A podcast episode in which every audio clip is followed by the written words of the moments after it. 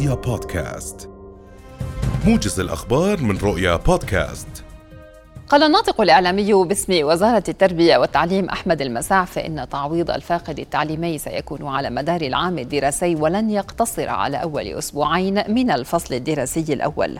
المساعف أضاف لرؤيا اليوم أن الوزارة أعدت خطة لتعويض الفاقد التعليمي على ثلاث سنوات تضم 13 إجراء سيتم بموجبها زيادة عدد أيام العام الدراسي بواقع أسبوعين في الفصل الدراسي الأول وأسبوعين في الثاني.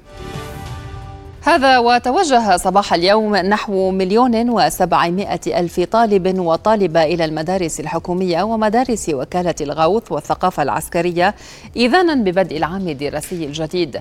ووفقا للوزارة فإن الطلبة سيوزعون على أربعة آلاف ومائتين وإحدى وسبعين مدرسة منها أربعة آلاف واثنتان وستون مدرسة تابعة لوزارة التربية. وأكدت الوزارة أنها استكملت جميع الإجراءات المتعلقة باستقبال الطلبة من حيث توريد الكتب الكتب المدرسية وتوزيع الشعب الصفية والكوادر التعليمية على المدارس. أعلن مجلس نقابة الأطباء التوقف عن استقبال حالات التأمين اعتبارا من الثاني من أيلول المقبل باستثناء الحالات الطارئة ومرضى السرطان والفشل الكلوي واستمرار تقديم الخدمات للمرضى نقدا وحسب التسعيرة النافذة لعام 2021 النقابة قالت في بيان إن مجلس النقابة اتخذ القرار لما تقتضيه المصلحة العامة. داعية الأطباء إلى كتابة تقرير طبي ومنح المرضى وصلا ماليا لمراجعة الجهات التأمينية المختلفة حفاظا على حقوق المنتفعين من التأمين الصحي الخاص.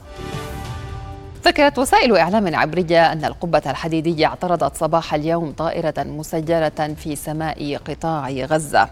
إذاعة جيش الاحتلال أعلنت أن القبة اعترضت الطائرة بعد اختراقها أجواء المنطقة الحدودية قادمة من جنوب غزة مضيفة أنه سمعت أصداء انفجارات الاعتراض في منطقة إشكول الحدودية مع عدم وجود تعليمات خاصة للمستوطنين. تواصلت الاشتباكات بين الجيش السوداني وقوات الدعم السريع في مدن العاصمة الثلاث. الجيش السوداني أعلن أن طائرات مسيرة قصفت أهدافا للدعم السريع وسط العاصمة الخرطوم.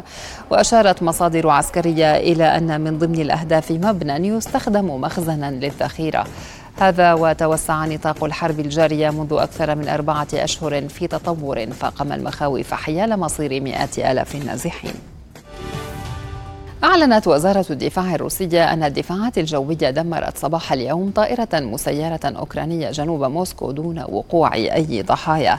هذا وكثفت أوكرانيا هجماتها بواسطة الطائرات المسيرة على أهداف داخل روسيا بعضها يقع في قلب العاصمة موسكو. وعلى صعيد آخر أعلن وزير الدفاع الأوكراني أن تدريب الطيارين الأوكرانيين على مقاتلات F-16 قد بدأ وسيستغرق ستة أشهر على الأقل.